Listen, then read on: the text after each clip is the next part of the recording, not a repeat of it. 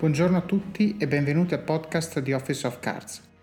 Quest'oggi parto con, con una piccola premessa, eh, prima di introdurre l'episodio di oggi, l'ospite che, che ho avuto la fortuna di intervistare. Eh, purtroppo l'intervista è stata fatta in, in videoconferenza e l'audio non è ottimale, taglia un pochino in alcuni punti. Però si capisce bene e i contenuti che il nostro ospite ha condiviso sono talmente utili e validi e applicabili che passano comunque chiaramente, quindi il podcast ho deciso di pubblicarlo lo stesso perché secondo me va, va più che bene. Sono certo che lo troverete utile tanto quanto l'ho trovato utile io. L'episodio di oggi è un'intervista a Paolo Levoni, eh, Chief Operating Officer UK per eBay. La sua carriera è stata divisa in due tronconi, un inizio in consulenza, prima con Budano e Sola e poi dopo un MBA alla IESE di Barcellona in Boston Consulting Group, e poi eBay, in cui è entrato nel 2005 come responsabile sviluppo categorie a Milano in Italia. In 14 anni ha ricoperto una moltitudine di ruoli, da responsabile finance e strategy per l'Italia, direttore finance per l'Europa con sede a Berna e per finire poi a Londra nel 2010 con responsabilità sempre crescenti che l'hanno portato a diventare prima il CFO per il più grande mercato online per eBay dopo l'America e alla fine al suo ruolo attuale di responsabile operations per UK, con un perimetro che copre eh, eh, il consumer to consumer selling, uh, pricing, shipping e, e, i pagamenti. In questi anni, nel 2007 per la precisione, quando era responsabile core marketplace per l'Italia, ha scommesso su un giovane di belle speranze, arrogante e pieno di sé, e qui cito una frase che lui ha usato, si vede che tu non hai fatto il militare assumendolo prima per un ruolo nel suo team e poi, nemmeno un mese dopo, eh, portandoselo nel team finance, al quale era stato messo a capo. Questo giovane ha poi scritto un libro chiamato Office of Cards e il resto, come si suol dire, è storia. Benvenuto Paolo. Ciao Davide. Allora, senti, hai fatto 14 anni in eBay, una, una, resistenza il doppio di quelli che ho fatto io in due stint, eh, sicuramente una resistenza notevole e lavori di responsabilità crescenti in tre paesi, la Svizzera e poi il Regno Unito e poi anche un ruolo da CFO che poi è diventato CEO per il secondo mercato più grande per eBay.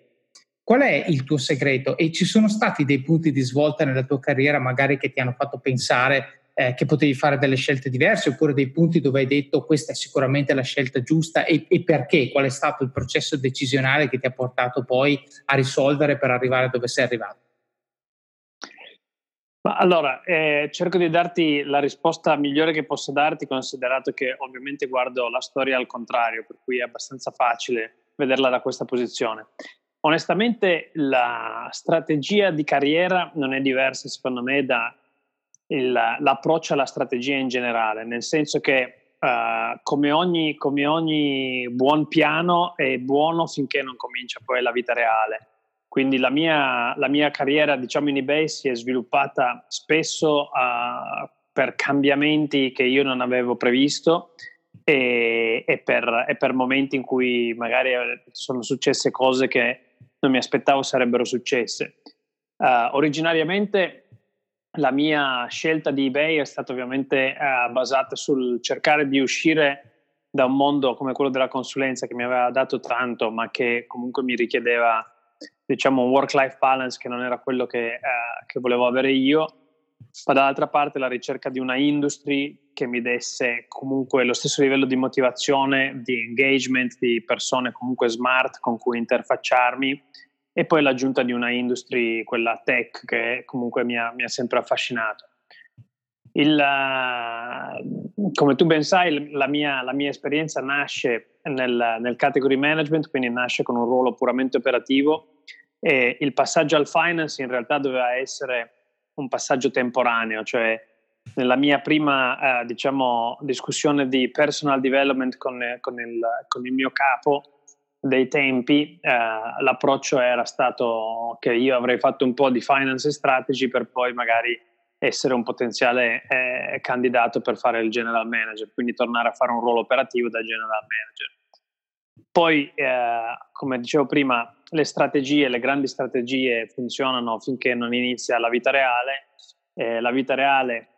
è, è entrata diciamo in, in, scivolata cambiando completamente i piani, quindi eBay ha cambiato i piani, ha deciso di chiudere l'ufficio di Milano. E a quel punto lì Uh, anche il momento personale storico era particolarmente poco prevedibile, cioè io mi ero appena sposato, mia moglie era incinta, eBay stava chiudendo e io dovevo decidere nel giro di un mese, un mese e mezzo cosa fare. Uh, dall'altra parte, come tu forse ricorderai, uh, l'opportunità di andare in Svizzera sicuramente era appetibile e in più aveva una componente sia di incentivo economico, sia di incentivo, se vuoi, di ricostruire la squadra molto interessante. Quindi uh, la, mia, la, mia, decisione ai tempi è stata quella di entrare, di entrare e vedere cosa sarebbe successo. E posso dire che onestamente da quel lontano giorno del 2008 in cui ho preso questa decisione non credo che l'ha cambiata più di tanto. Cioè, sono entrato, ho detto vediamo cosa succede e da allora ogni 12-18 mesi sostanzialmente faccio il rinnovo alla mia subscription in eBay. E il bello è che o comunque la parte, la parte divertente anche che mi dà parecchia soddisfazione è che comunque il calendario di opportunità di eBay si muove talmente rapidamente che non arrivo quasi mai alla fine della subscription. Uh, il, mio, il, mio, curriculum è in parte la testimonianza e, e insomma ogni 12-18 mesi ho avuto la possibilità di ricoprire un ruolo diverso, di aggiungere dei pezzi, di spostarmi di paese dalla Svizzera all'Inghilterra e, e, come tu hai detto a un certo punto di uscire dal finance e entrare in ruoli operativi. Poi, come, come dicevo in apertura, eh, è molto facile spiegare la storia al contrario, cioè in tutto questo ci sono secondo me, eh, personalmente per me, eh, scelte che magari avrei fatto diversamente, avessi avuto il lusso di sapere come andava a finire, che però non ce l'hai mai, errori che sicuramente ho fatto in parte o totalmente, Uh, però anche lì, uh, nel momento in cui ho preso le decisioni con le informazioni che avevo in quel momento lì, probabilmente ero, ero, ero, decisamente convinto. Quello che secondo me, e poi se vuoi l'ultimo commento che ti faccio a riguardo, è che ci sono due fattori in tutte queste decisioni che non vanno mai, non, non vanno mai persi di vista. Uno è che c'è sempre un elemento di fortuna Uh, cioè comunque alla fine io ho vissuto una serie di cambiamenti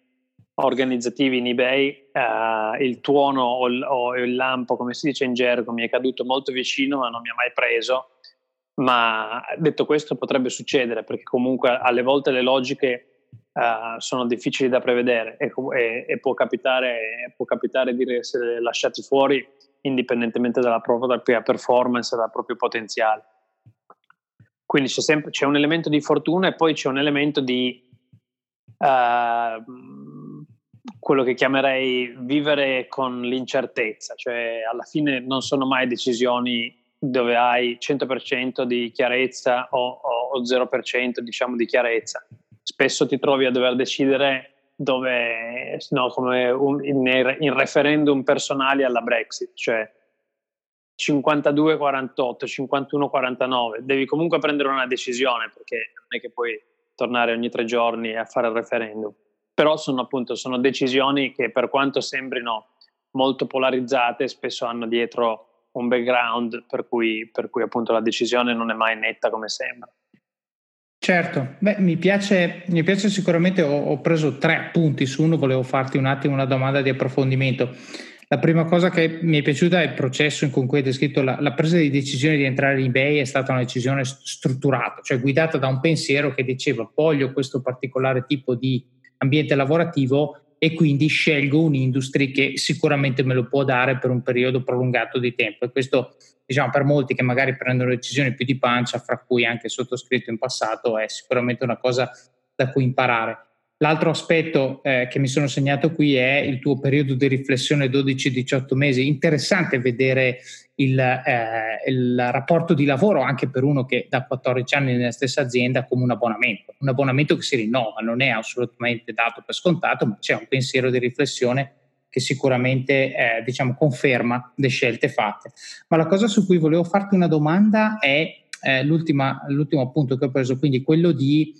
eh, vivere con l'incertezza è soprattutto la capacità di reagire a situazioni esterne, situazioni che non controlli, cioè appunto sei lì, sei tranquillo e beato, ti dicono di fare una cosa con un determinato tipo di presupposto, poi l'azienda chiude e ti ritrovi a dover reagire e quella è stata la prima di una serie di, di cose. La, la domanda che volevo farti è qual è l'approccio con cui tu reagisci a queste situazioni esterne, cioè quando ti è capitato l'episodio di eh, ufficio italiano che chiude o tutte le altre poi situazioni in cui tu sei trovato, ti sei trovato, ragioni da solo, ti confronti con qualcuno, hai dei mentors, hai un approccio strutturato a questo tipo di decisione per valutare pro e contro, usi il blocchettino. Co- com'è che fai a gestire questo tipo di situazione e come fai a, a portare razionalità in una situazione dove comunque hai elementi, diciamo, limitati per prendere determinati tipi di decisioni? Ma eh, allora, sicuramente, eh, sicuramente sembra molto più razionale di quello che è, e probabilmente è più razionale oggi di quanto lo fosse 10-12 anni fa. Credo che la prima volta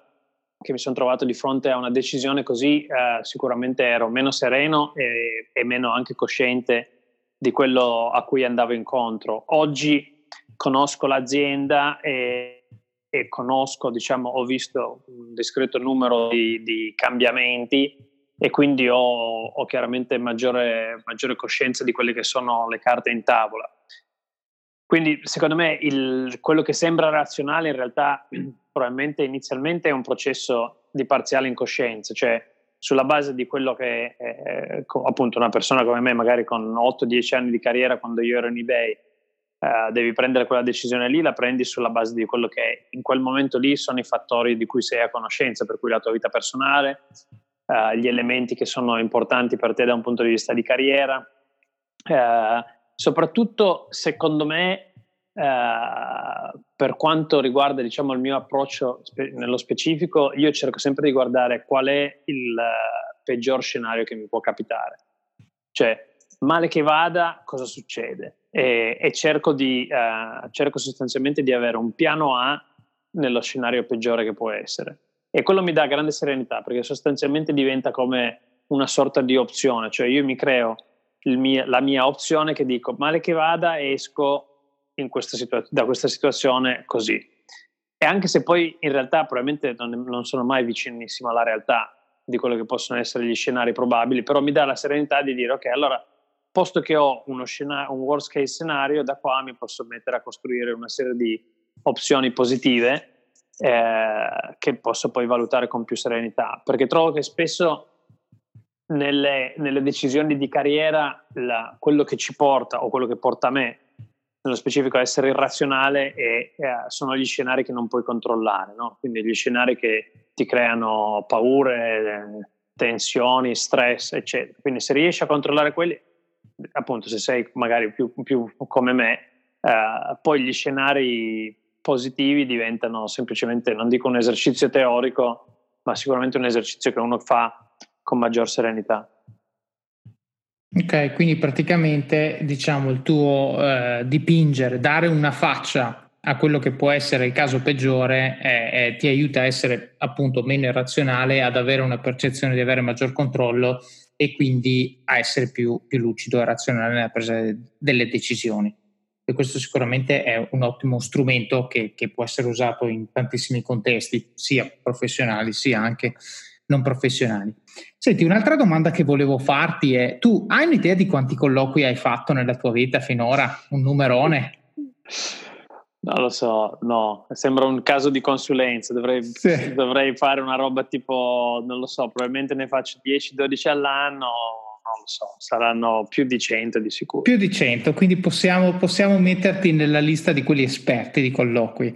Eh, e voglio dire, poi alla fine è assunto anche me, quindi... Però su quell'aneddoto io volevo costruire... C'è sempre un 30% di errore comunque.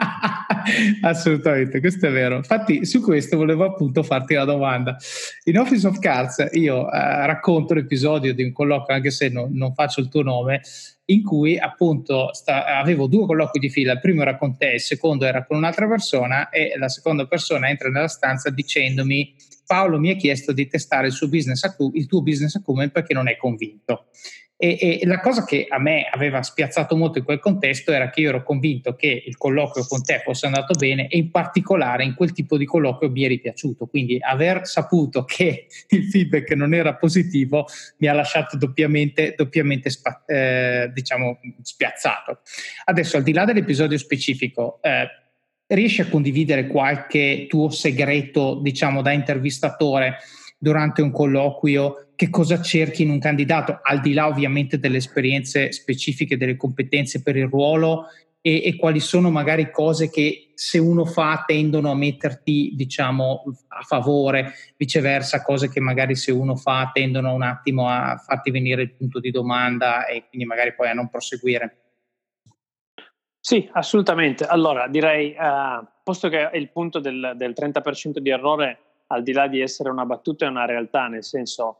Uh, un po' tornando anche al discorso di prima, cioè io, io, mi metto sempre di fronte a un colloquio sapendo che mi posso sbagliare e quindi parto dal presupposto di dire quali sono le cose su cui non voglio sbagliare. Um, in generale le mie competenze dal punto di vista di colloquio uh, e il tipo di colloquio che faccio si è evoluto anche perché ovviamente poi magari con, con un po' più di seniority tende a intervistare persone più, con un po' più di esperienza, per quanto recentemente eh, ho fatto, penso di aver personalmente offeso un paio di persone che hanno 15 anni di esperienza e a cui ho chiesto di fare un caso alla lavagna e, e uno in particolare si è un po' offeso. Uh, però uh, il punto è, è che nel, nel, disegnare un colloquio io parto da quello che credo siano le mie uh, competenze anche dal punto di vista di, di, di colloquio e cerco di creare innanzitutto un gruppo di persone che mi sia complementare, quindi sapendo che io magari su certi aspetti sono meno forte, eh, cerco di portarmi delle persone che facciano i colloqui che mi aiutino a testare aree dove, dove è meno probabile che io abbia un segnale forte. Uh, per quanto riguarda poi me, io di solito uh, tendo a pensare, e, e, e, per il momento diciamo che in eBay ho avuto una discreta dimostrazione appunto di, di, di quello che, che, poi sono le mie, le mie assumption quando faccio i colloqui, tendo a pensare che ci siano tre caratteristiche che sono fondamentali per, per sopravvivere nella, nel mondo tech, in particolare in eBay. Uno è la capacità di problem solving, uh, che è uh, fondamentale, che probabilmente è un'area che tra l'altro la, il mondo tech ha in comune, o comunque i lavori tech che ho fatto io hanno in comune con il mondo della consulenza e che sono sostanzialmente essenziali per quello che riguarda poi la natura della industria che cambia spesso e per cui eh, i problemi eh, che noi dobbiamo risolvere cambiano spesso, quindi mi serve che le persone sappiano risolvere problemi e siano pronte comunque ad avere un approccio di problem solving a una industria diciamo dalla natura abbastanza mutevole. Uh, il secondo elemento è un elemento di uh, drive, di energia, diciamo, di commitment, perché comunque il, uh, il mondo tech in cui, in, cui, vivo io, in cui vivi tu, in cui vivono molti di noi, è un ambiente spesso che funziona H24, è un ambiente in cui, specialmente nelle grandi aziende, può, c'è tantissima entropia, per cui puoi disperdere tantissima energia uh, semplicemente per, per, magari attraversare l'organizzazione in maniera orizzontale in, speci- in, in, diversi progetti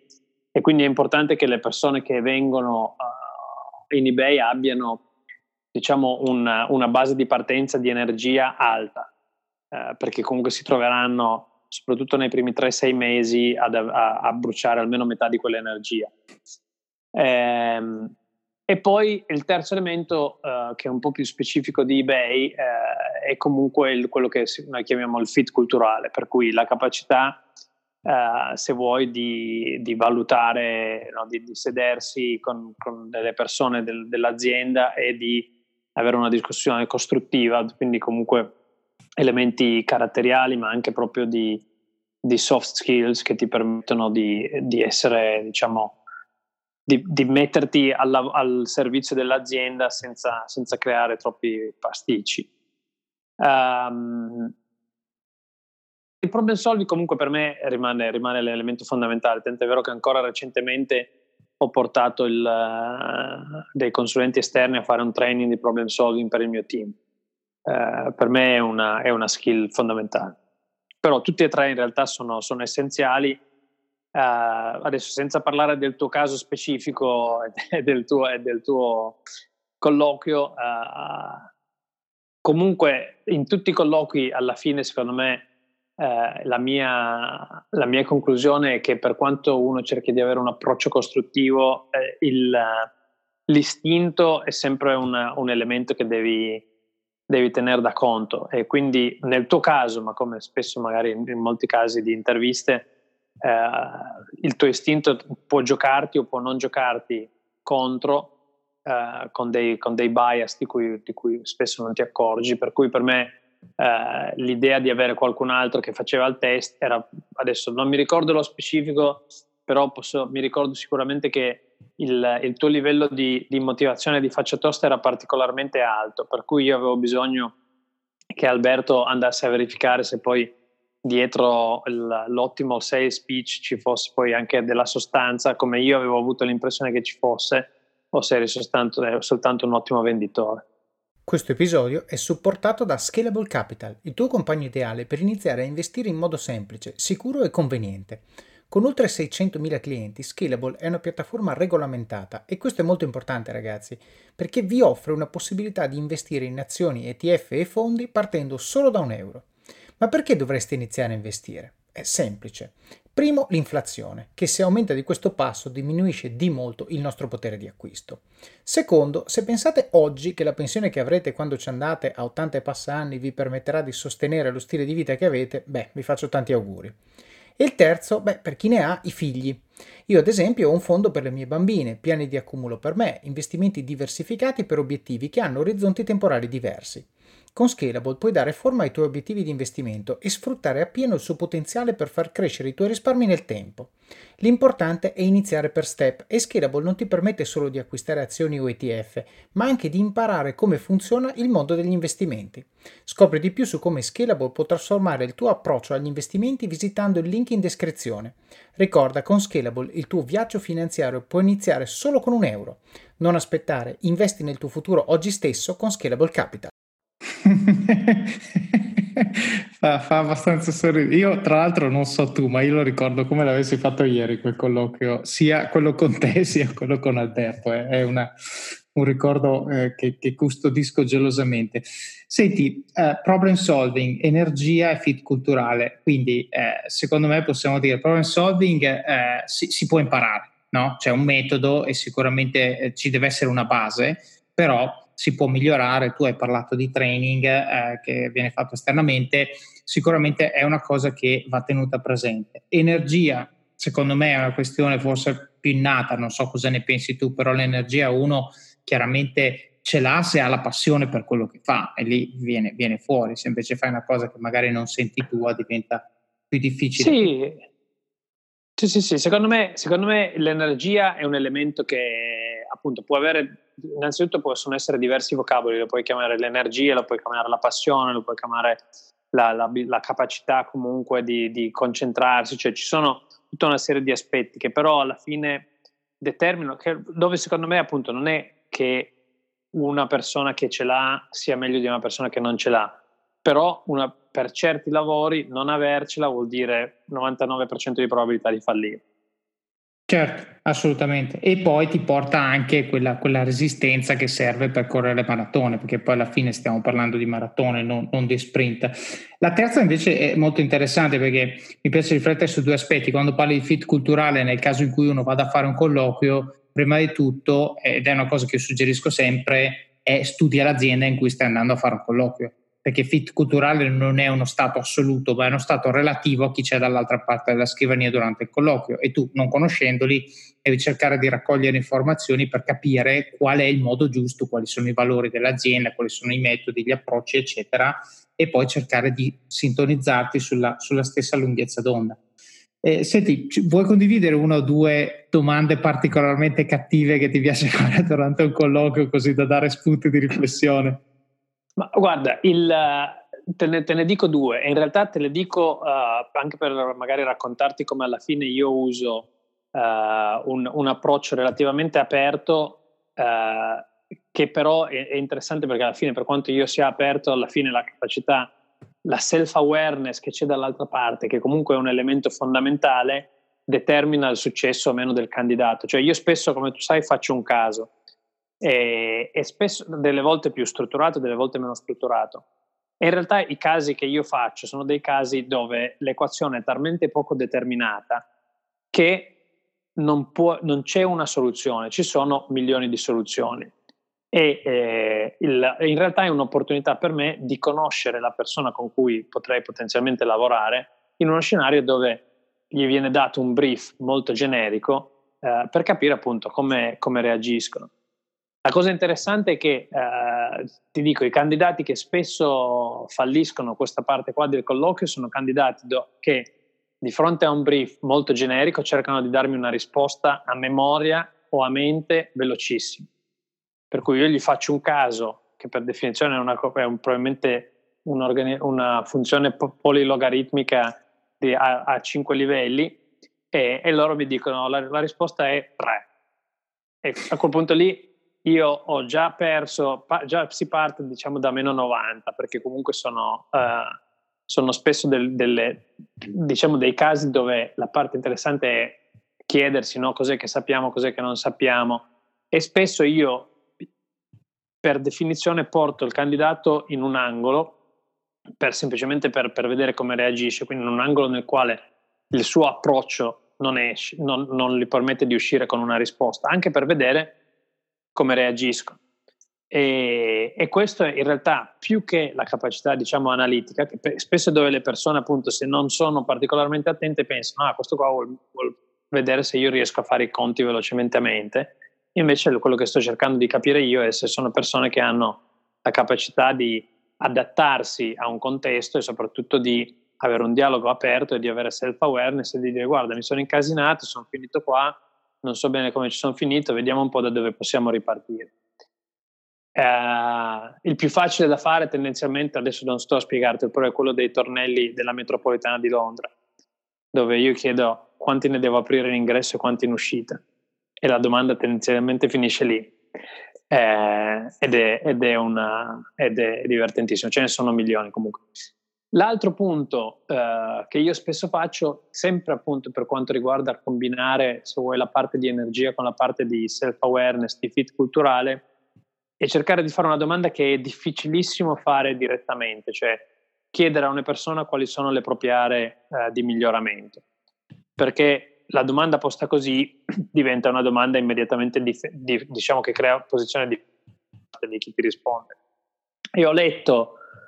non so quanti anni fa, in una delle varie riviste, magari su un aereo, adesso non mi ricordo, però un approccio molto interessante che da allora ho sempre adottato,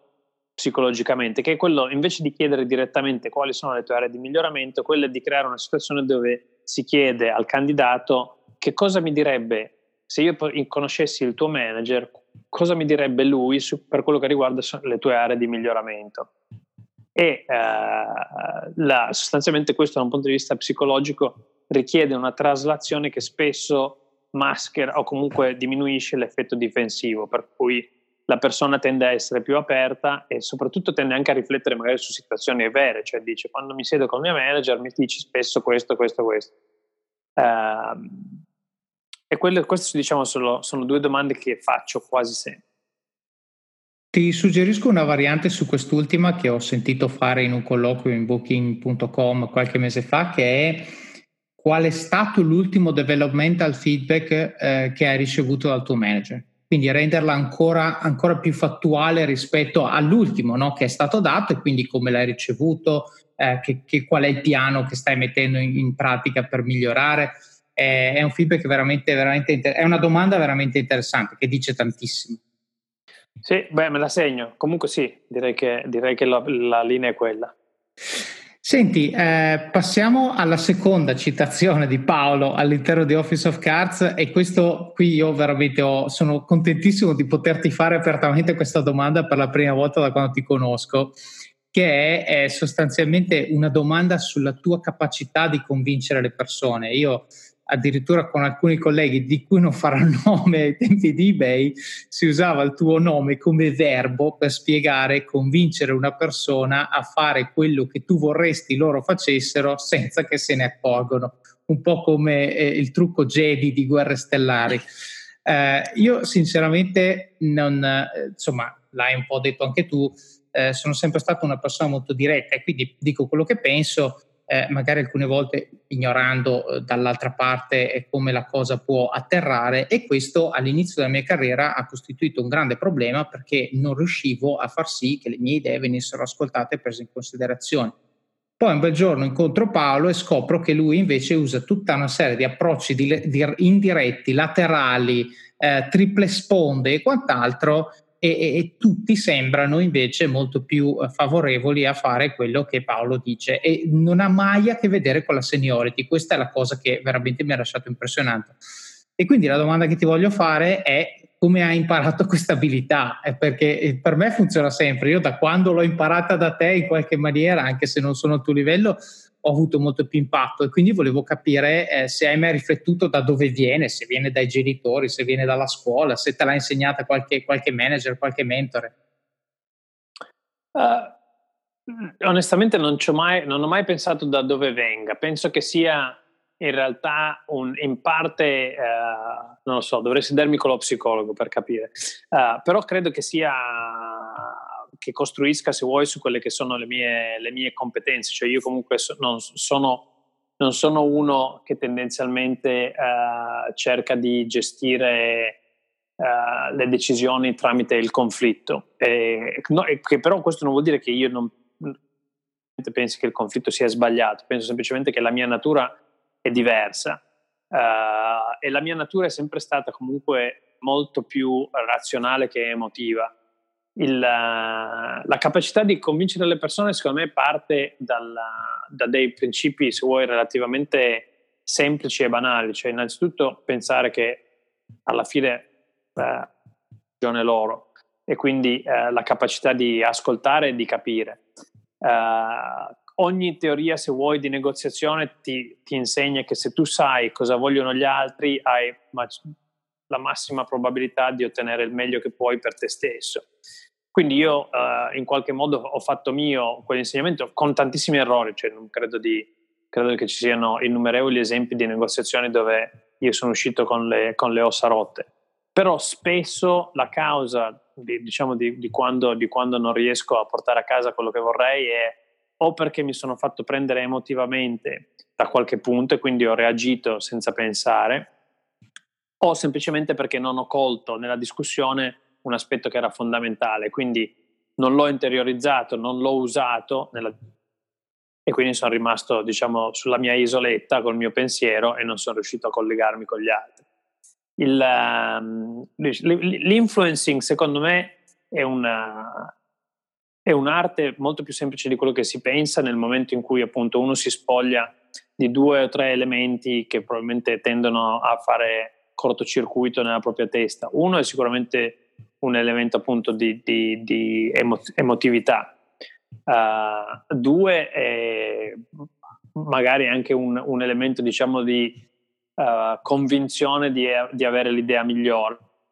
Mentre invece spesso, soprattutto nelle grandi aziende, eh, diciamo le grandi idee hanno tantissimi padri e madri, cioè non c'è un genio, o, o, o se c'è un genio è uno su un milione, ma credo che nessuno di noi possa permettersi di pensare di essere un genio. Eh, e quindi avere, avere, la capacità di sedersi intorno al tavolo, valutare diciamo, quali sono le posizioni di chi è intorno al tavolo con te per decidere e cercare di creare una linea comune, eh, alla fine secondo me è una, è una, cosa che dà grande soddisfazione perché, eh, ripeto, spesso le persone si siedono al tavolo con le migliori intenzioni, ma eh, molte, molte discussioni finiscono male perché sono state portate fuori strada da elementi emotivi o da elementi di, di mancanza di ascolto, diciamo. Quindi sostanzialmente diciamo, l'aspetto razionale e quindi se vuoi forse un altro modo per dirlo è la visione del, dell'obiettivo di lungo periodo, cioè l'emozione è quella che ti fa dire adesso litigo, no, però non risolvo niente, invece la razionalità è quella che dice se litigo non risolvo niente, quindi è meglio avere una discussione ed evitare diciamo, di scaldarsi per poi focalizzarsi sull'obiettivo di lungo periodo che magari è lo stesso fra me e te, quindi la litigata proprio non serve assolutamente a niente. Il secondo invece mi piace molto quello che hai detto, che eh, parafraso dicendo le grandi idee sono collettive, non sono del singolo e quindi nel momento in cui io sviluppo questa consapevolezza e accetto che io sicuramente posso portare un contributo, ma quello è, è un contributo, non è tutta l'idea, a questo punto diventa anche più facile ascoltare gli altri e eh, diciamo capire cosa vogliono e usare questi elementi per riuscire a evitare poi di andarci a scontrare. È corretto? assolutamente. Ce n'è un terzo uh, che, che, uso in maniera diciamo relativamente comica, però è una grandissima verità, che è eh, il fatto che comunque eh, elogiare le persone, il flattering come si dice, eh, è una leva di una potenza incredibile. Credo che ci siano innumerevoli uh, studi e dimostrazioni, uh, anche proprio, uh, diciamo che forse addirittura adesso non voglio citarti l'esempio perché poi la gente lo va a cercare, magari me lo ricordo parzialmente sbagliato, però credo che anche abbiano addirittura testato che persone che lavorano a un computer con, dove la macchina ti dà un feedback su quello che tu stai facendo e tu sai che la macchina per definizione ha un bias a dirti che sei bravo anche quando tu fai delle cose relativamente stupide, però tu alla fine di quell'esperienza lì tendi a dare un giudizio più positivo dell'esperienza in generale a quelli dove invece la macchina ti ha dato un feedback randomico. Quello che, quello che senti dire bravo, hai fatto bene, è una buona idea, indipendentemente dalla qualità di quello che tu hai fatto, tendi ad, avere, ad apprezzare l'esperienza di, molto di più. E in questo, secondo me, la capacità, diciamo, che invece di creare la scissione in una discussione, di magari capire quali sono le persone che sono uh, particolarmente contrarie a te e invece di apertamente andare in conflitto con loro, dirgli ottima idea, e in questo comunque gli inglesi british secondo me sono dei maestri del, del, del, dal punto di vista della dialettica, quindi beh, prendere il, lo spunto dall'altra parte, girarlo, fare il complimento e poi farlo tornare diciamo a quello che poi potrebbe, potrebbe essere una, un buon compromesso, comunque essere la tua idea, è la vera arte. Io l'ho visto fare, credo, credo in parte di averlo imparato venendo qua in UK, perché l'ho visto fare innumerevoli volte da persone che stimo dal punto di vista dialettico e anche appunto il mio inglese non sarà mai buono come loro, però cerco sempre di, di imitarli dal punto di vista di questo esercizio qua che trovo e poi ti dà una soddisfazione incredibile secondo me. Sì, sono d'accordo, gli inglesi, devo dire, ti dicono sì sì, ottima idea, poi dicono il contrario, però lo fanno in un modo talmente elegante che alla fine la tua disposizione non è mai di chiusura quando l'approccio è questo qua, assolutamente. E tra l'altro penso che, adesso non so se ricordo male, ma dovrebbe essere citata anche nel libro di Jack Welch, questa, questa cosa del, dell'adulazione, diciamo, del complimento per costruire poi non solo un progresso sulla discussione specifica, ma anche un, una relazione che diventa, diventa migliore nel tempo. Senti, su quest'ultima domanda hai citato un paio di volte eh, diciamo, l'emotività e anche la tensione e lo stress che portano magari a reazioni meno razionali e pertanto poi eh, diciamo che possono danneggiarci.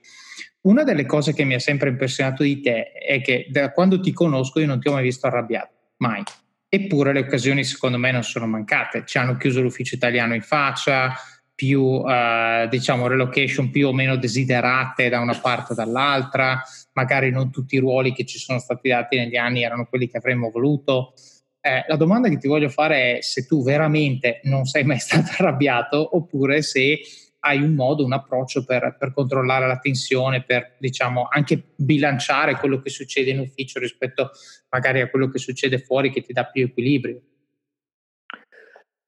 Ma sicuramente, cioè, la mia natura sicuramente non è quella di essere guidato dalle, dalle come tu ben sai. Non, non, non è, innanzitutto non è mia, il mio punto di partenza. Sicuramente ho i miei alti e bassi emotivi. Credo che in realtà il, vado a pescare tantissimo indietro, però la mia esperienza sportiva mi ha, uh, mi ha, mi ha insegnato a usare diciamo, il, l'emotività sempre con un obiettivo eh, e mai diciamo, con, semplicemente come una forma di, di vendetta. Credo, credo che il, essere arrabbiato deve, è, un, è un verbo che dall'altra parte deve avere un oggetto e per me l'oggetto non è mai il, diciamo, la persona che mi fa arrabbiare, ma è spesso no, il, la, la, situazione e, e, e, probabilmente il fatto che la situazione non è quella che vorrei. Personalmente credo di, sicuramente mi sono arrabbiato con delle persone e, ho, e credo di essermi reso conto tutte le, le, poche volte che l'ho fatto che è, una, uh, è un esercizio che dà una soddisfazione brevissima. Uh, difatti anche lì non, non, non, che siano le mie, le mie regole che, o, o, i miei dogmi, però c'è, c'è, un sacco di letteratura che ti insegna che ad esempio non dovresti mai scrivere un'email quando sei arrabbiato, dovresti in teoria scriverla, aspettare di esserti calmato magari 24 o 36 ore, rileggerla e spesso ti rendi conto che comunque la scriveresti in maniera diversa. Quindi avere coscienza di quelli che sono le emozioni che ti dominano in certi momenti e soprattutto quello che magari è uh, che cosa vuoi cercare di ottenere, è, è, un po' il mio modus operandi, per cui arrabbiarmi con qualcuno o anche soltanto dirgli quello che penso in quel momento lì è, è spesso sbagliato perché sono convinto che 12 ore dopo non la penserei nello stesso modo. Quando, le poche volte che mi è capitato, 12 ore, 24 ore, 48 ore dopo, avevo esattamente lo stesso punto di vista, l'ho detto chiaramente. Però uh, le conti sulle dita di una mano. Certo, quindi tu sostanzialmente razionalizzi la durata della soddisfazione e risolvi per fare l'azione che causa la soddisfazione di più lunga durata e quindi avendo tu detto che la soddisfazione che arriva dall'arrabbiarsi con una persona è brevissima, risolvi invece per la soddisfazione di più lunga durata che è quella invece di prendersela col problema, non con la persona e cercare assieme probabilmente alla persona di risolvere il problema. E questo questa è proprio scuola Paolo Levoni one on one, devo dire. Ma cre- credo che, onestamente credo che ci sia un forte elemento, diciamo, di, di che ne so, ormonale o comunque personale. Uh, se, se, la mia carica emotiva fosse molto più alta, magari sarebbe molto più difficile da gestire. Non, voglio, non penso che sia fa- facile uguale per tutti. Se a volte ti senti così, ti serve la formula dell'equilibrio. Yakult Balance, 20 miliardi di probiotici LCS più la vitamina D per ossa e muscoli. Certo, però diciamo come strumento in generale eh, devo dire io che sicuramente eh, tendo a scaldarmi, ho trovato questo approccio razionale di pensare cosa mi viene in tasca da mandare una mail arrabbiata, cosa mi viene in tasca da gridare in faccia a questa persona, alla fine niente, c'è una soddisfazione puramente personale che fa zero alla risoluzione del problema. E quindi a un certo punto dici no, devo distaccarmi dalla situazione e ragionare su quello che veramente voglio, perché io non voglio il minuto di soddisfazione, io voglio risolvere il problema e quindi poi riesci più o meno a controllare. Non sempre ovviamente ci si riesce, però almeno sapere che c'è uno strumento a cui anche gli ascoltatori possono rifarsi è, è sicuramente molto molto utile. Senti, eh, volevo chiederti due domande flash su due consigli che daresti in due casi specifici.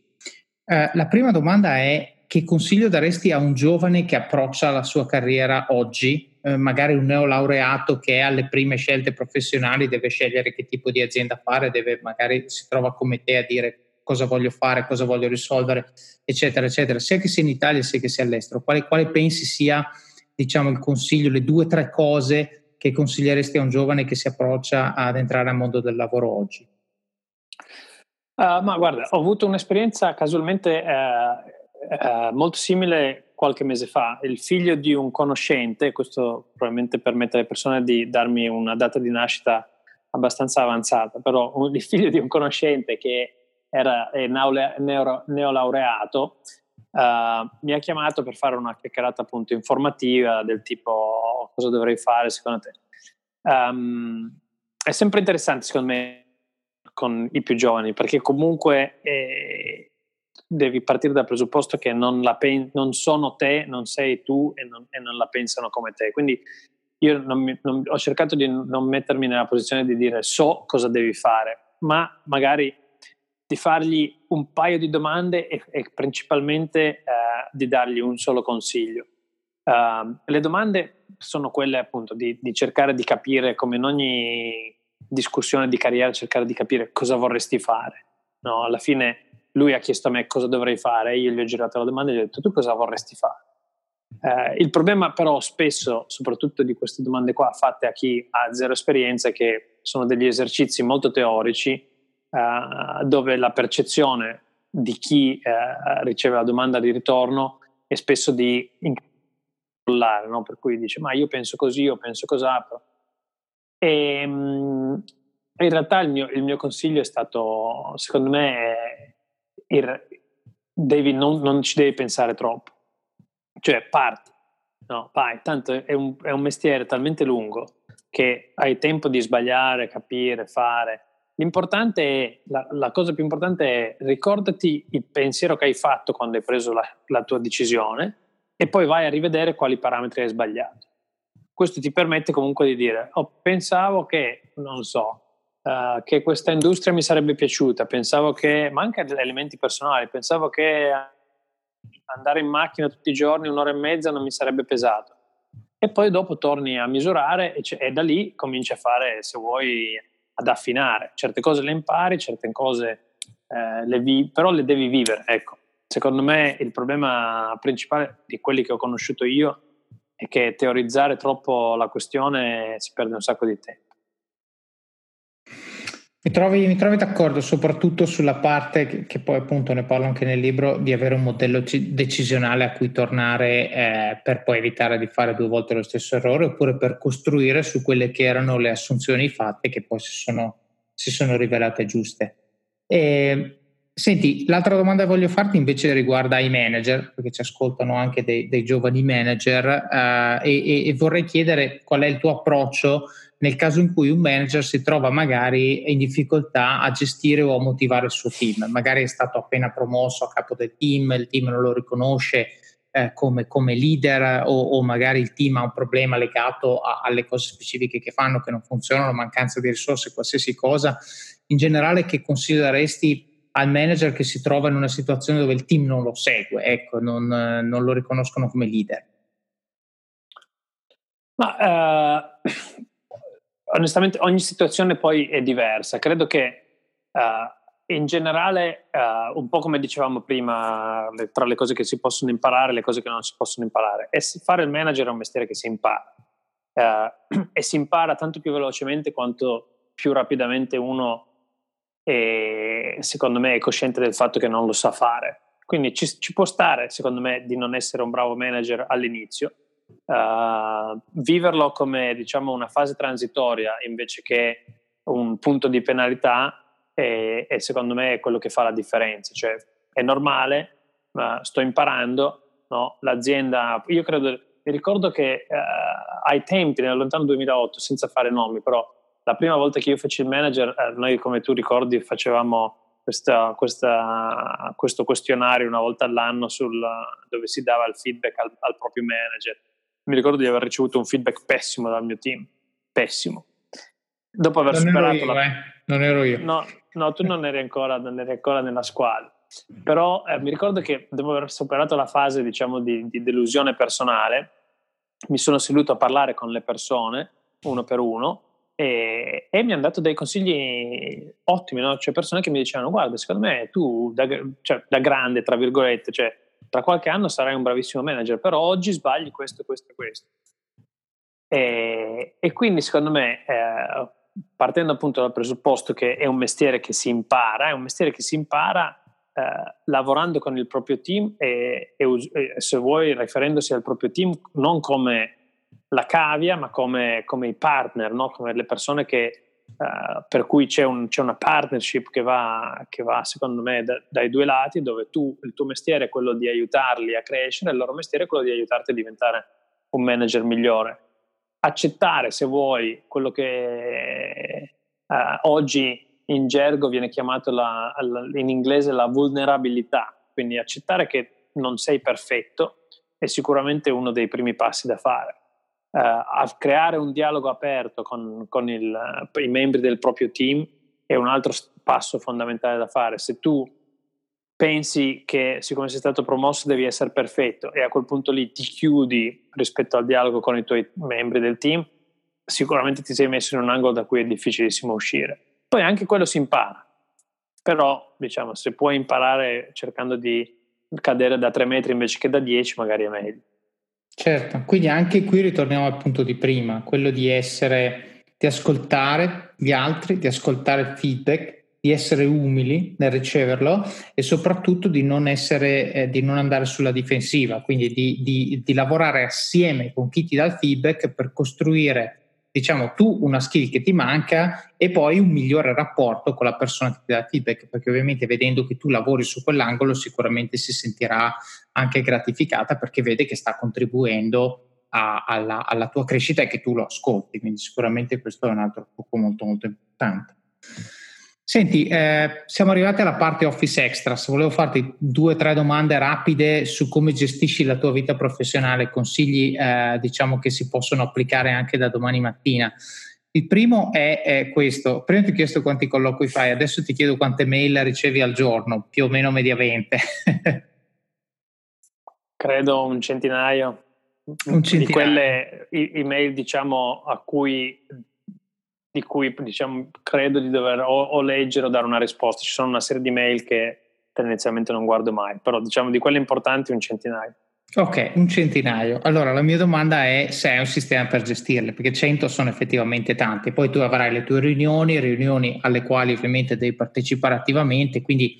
le mail tenderanno più o meno ad accumularsi eh, e poi avrai, boh, non lo so, de, de, de, dei flag, delle cartelle, letto, non letto, archivio come fai sostanzialmente a non perdere i pezzi e a non, e a non finire sommerso da sta valanga di mail che ovviamente eh, se non le segui eh, fanno altro che aumentare?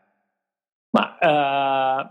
allora, posto che non, non, sono sicuro di avere l'approccio migliore, però io lo condivido volentieri. Uh, il mio approccio è il seguente: il, uh, cerco di leggerle, di leggere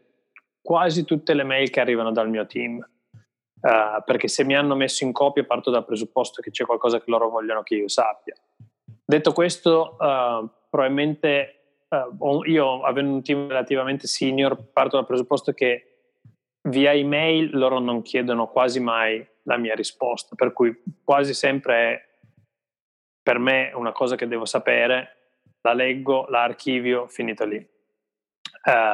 Quindi questo è un filtro sul mittente. Cioè se te la manda uno del tuo team, tu più o meno l'approcci in questo modo qui. Sì, anche perché appunto il mio team è tutto residente nel, nel, mio, nel, mio, diciamo, nel mio circondario, nel mio ufficio, per cui se c'è qualcosa di importante che vogliono discutere con me, eh, io eh, essendo italiano cerco ancora di spiegargli che vale l'approccio di persona, cioè vieni e me lo dici. E in più abbiamo one to one una volta alla settimana, per cui è molto raro che ci siano cose, pro- problemi diciamo drammatici che vengono fuori e che devono essere gestiti nel giro di un giorno. Um, per quel che riguarda diciamo, il resto di quello che, che viaggia intorno, è una scelta che eh, è un po' come la discussione che facevamo all'inizio sulla strategia, cioè io parto all'inizio dell'anno con chiarezza sulle cose che voglio fare per cui le cose che non voglio fare o che comunque ho deciso di non spenderci del tempo, tendenzialmente non leggo le email. Uh, vale secondo me una regola, tra l'altro uh, importantissima, che mi insegnò un mio, un mio manager molti anni fa, uh, che comunque se un, se un topic è importante, se una discussione è importante, torna. Per cui io parto anche appunto da quel punto di vista lì che se è la prima volta che vedo una cosa che non ho mai visto, mi sento molto sereno di cancellarla. Certo, ma questo, questo sicuramente si applica anche, anche, in tantissimi casi, è, capi- è capitato anche a me, dove mi hanno dato questo consiglio e mi hanno detto guarda che se è veramente importante non ti preoccupare che ritornerà nel tuo inbox a un certo punto. Poi è chiaro, dovrai avere eh, la capacità di reagire in tempi più brevi perché naturalmente eh, a quel punto hai perso del tempo. Però il tempo che hai perso su questo item su questo oggetto sicuramente è tempo che hai recuperato filtrandone tantissimi altri che invece indietro non tornano. Quindi è un po' come il modello assicurativo dove diversifichi il rischio quella volta che ti va male devi un attimo inseguire ma ci sono probabilmente c'è un numero superiore di volte in cui con questo tipo di approccio eh, ti va bene e alla fine rendi la tua giornata molto più efficiente La seconda domanda rapida che volevo farti riguarda la lettura. Io so che tu sei, sei un grande appassionato di libri e, e, mi hai consigliato tanti libri che ho trovato molto interessanti, eh, però da un po' che non ne parliamo, quindi vorrei farti questa domanda e chiederti quale libro consiglieresti a una persona che vuole prendere in mano la propria carriera. Quindi incontri uno che ti dice Paolo, se devo leggere un libro assolutamente che mi aiuta ad avere successo, chiaramente a parte Office of Cards, che mi aiuta ad avere successo, a, a, diciamo, schiarirmi le idee eh, per quanto riguarda la mia carriera, che cosa, che cosa consiglieresti? Ma, eh, non lo so onestamente, eh, rispondo alla domanda con un ottimo, diciamo, palla curva tipo PR eh, training, eh, dicendo due cose relativamente tangenti. Una è che ehm, il, negli ultimi tre anni ho sempre regalato al mio team per Natale un libro di fiction uh, perché ho uh, estrema convinzione che alla fine la fiction ti aiuti a, ad avere uh, maggiori, maggiore empatia. Cioè leggere libri dove ci sono delle, delle persone che hanno delle, delle, emozioni ti aiuta a capire che comunque ci sono persone là fuori che la pensano e, e la vivono diversamente da te. Uh, e quindi sono un grandissimo sostenitore ovviamente del fatto di leggere fiction perché comunque ti aiuta a pensare a una vita un po' diversa magari da quella che fai e a pensare a persone che magari sono diverse da quelle che tu incontri tutti i giorni.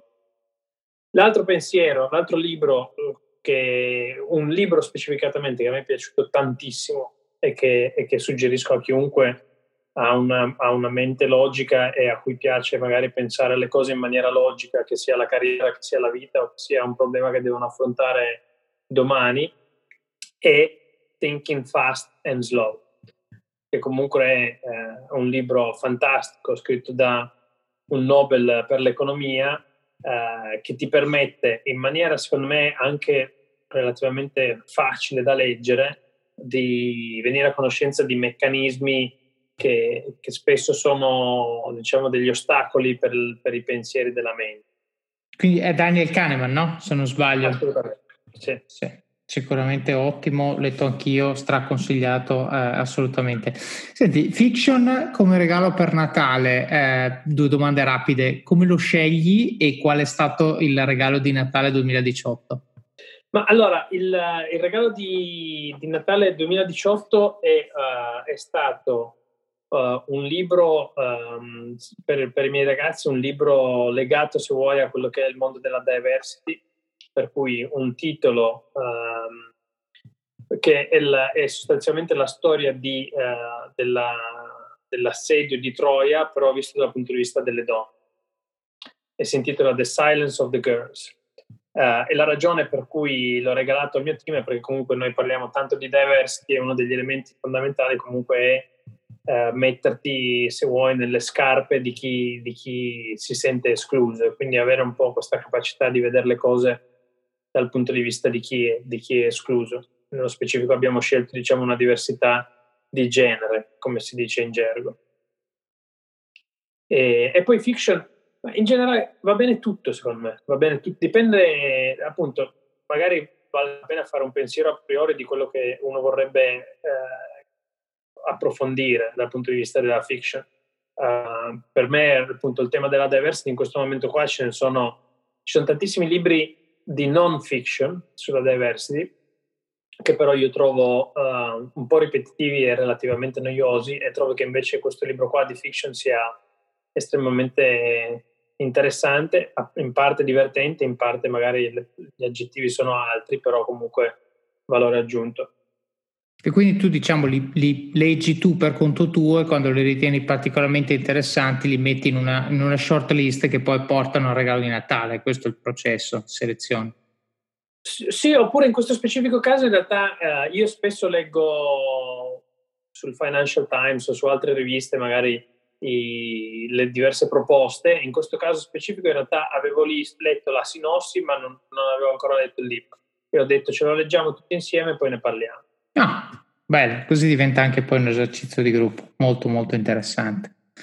Senti, l'ultima domanda che volevo farti è eh, sostanzialmente la seguente, riguarda le scelte di carriera in generale. Dal tuo punto di vista manageriale ti sei visto passare sicuramente tante persone che hai gestito che hanno fatto una serie di scelte, alcune delle quali probabilmente sbagliate. La domanda che vorrei farti è qual è l'errore che vedi fare più spesso che ha impatto negativo sulla carriera di persone di talento in generale e, e poi a seconda di cosa risponderai se, se, hai in mente come fare per evitarlo.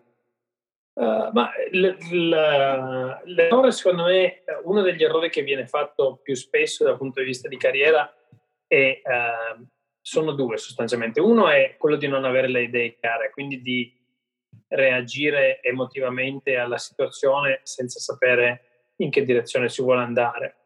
Uh, e questo per me è, porta poi a, a, fare, a, fare, a prendere delle decisioni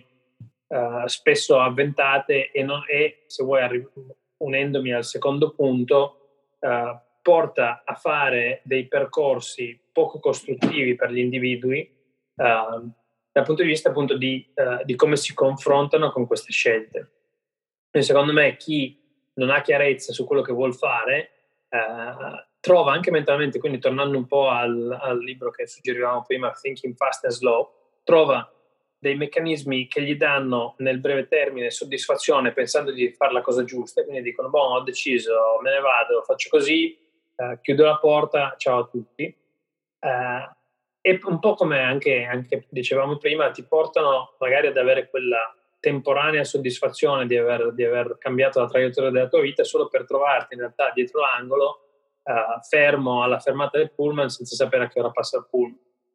E, ehm, e quindi il, l'esempio specifico uh, che io e te abbiamo vissuto insieme quantomeno un paio di volte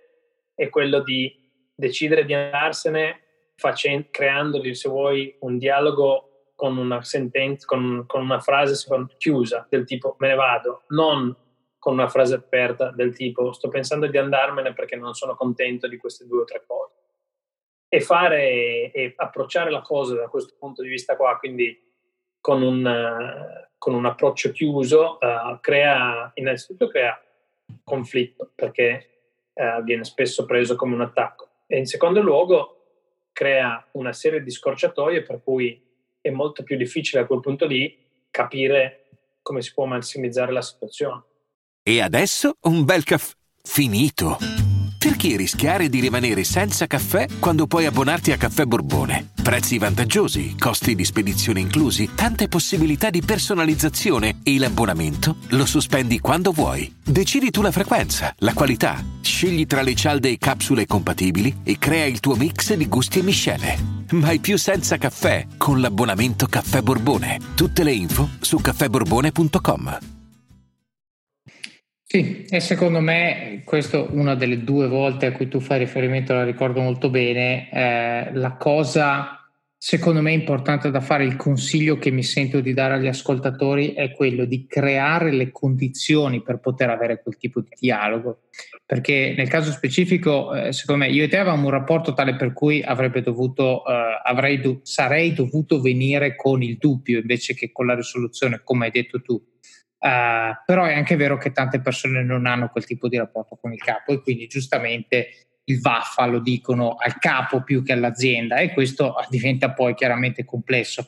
Quindi eh, tornando al discorso che dicevi prima, quello di cercare di costruire relazioni con in mente l'obiettivo, eh, sicuramente il primo con cui fare questo tipo di cosa è, è il capo, in maniera tale eh, per cui nel momento in cui c'è qualcosa che non va, ci sono uno, due, tre motivi che ti fanno sentire che la famosa riserva di energie sta arrivando in riserva, forse è il caso di eh, avere una discussione prima di arrivare con la lettera di dimissioni in mano e di capire se ci sono delle leve che magari il capo ha per eh, risolvere tutti o parte dei problemi che ti invece avrebbero spinto ad andarsene. Quindi questo secondo me è, è, è un ottimo consiglio che, mi sento adesso, dopo questi 15 anni di carriera, di, di, aver, di, avere più o meno interiorizzato. Senti Paolo, grazie di tutto, dei consigli eh, e di aver condiviso un po' la tua storia, i tuoi trucchi, i tuoi suggerimenti.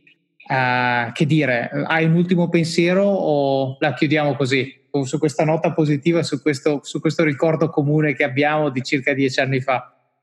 Ma guarda, ti, ti, lascio l'ultimo pensiero che ti do su quel, su, quel di, su quel, punto lì e magari unendo un po' tutte le cose che ci siamo detti a partire dalla mia in generale avversione al worst case scenario che alla fine le cose eh, sono sempre meno negative di quello che pensi. Cioè, anche quest'ultima affermazione che tu hai fatto, dove dici devi costruire la relazione col capo, sono d'accordo, ma anche nel caso in cui tu non ce l'avessi, andare a dire quello che pensi, non in maniera conflittuale, ma semplicemente dicendo queste sono le cose che io vorrei dalla mia carriera, è difficile che abbia, uh, diciamo, un effetto negativo. O al limite può avere un effetto di confermare un certo pensiero o un certo timore. Uh, ma in, dal mio punto di vista l'errore è quello comunque di non, di non creare il dialogo, anche all'ultimo minuto. Cioè, risolvere i problemi nella propria testa è eh, il modo migliore per sbagliare. Questo sempre. Beh, non, non, avrei potuto chiudere in modo migliore. Paolo, grazie, grazie di tutto. Ciao Davide. Wow, che dire, un altro episodio davvero ricco di stimoli e di spunti molto molto interessanti. Paolo ci ha raccontato come lui ha, approccia, ha approcciato la sua decisione di entrare, di entrare in eBay e come questo approccio ormai sta diventando eh, diciamo, un, un, tema comune alle interviste che abbiamo fatto finora sia stato un approccio strutturato, un approccio dettato da una riflessione profonda su quello che lui voleva, sul tipo di azienda che lui cercava, sul tipo di industria in cui lui voleva andare, voleva andare a posizionarsi. Paolo ha anche condiviso interessante eh, l'approccio sul, eh, sulla capacità che lui ha sviluppato di reagire alle situazioni esterne. Quindi sostanzialmente accettare in prima battuta che ci sono cose che possiamo controllare e quelle dovremmo controllarle, invece ci sono cose che non dipendono da noi, che ci succedono, che ci dicono, nel suo caso gli hanno detto fai finance per un po' e poi è successa una riorganizzazione che l'ha portato a finire a Berna e lui ha fatto finance per dieci anni, fino però a diventare chief financial officer, quindi ha reagito bene a una situazione contingente che lo ha portato poi eh, in alto e poi alla fine ha un ruolo che è molto simile a quello che lui avrebbe voluto fare fin dal principio. Molto, molto curioso il suo approccio di vedere eh, tutta questa longevità all'interno dell'azienda eBay, eh, oltre 14 anni, come comunque un abbonamento a cui lui eh, sostanzialmente rinnova l'iscrizione ogni 12-18 mesi. Eh, Paolo ci ha poi chiaramente suggerito di imparare a sviluppare la capacità di vivere con l'incertezza, quindi di vivere e, e, in un ambiente in cui le variabili che controlliamo sono assolutamente in maniera diciamo ridotta, non sono, non sono tante. Eh, e ci ha condiviso in maniera molto trasparente che all'inizio della sua carriera eh, le scelte sono state dettate, eh, sono state fatte, diciamo, le decisioni sono state prese con un po', con un pizzico anche di incoscienza e solo più tardi ha imparato a capire quali sono gli aspetti che lo hanno aiutato a prendere decisioni con grande serenità anche quando le decisioni potevano sembrare rischiose.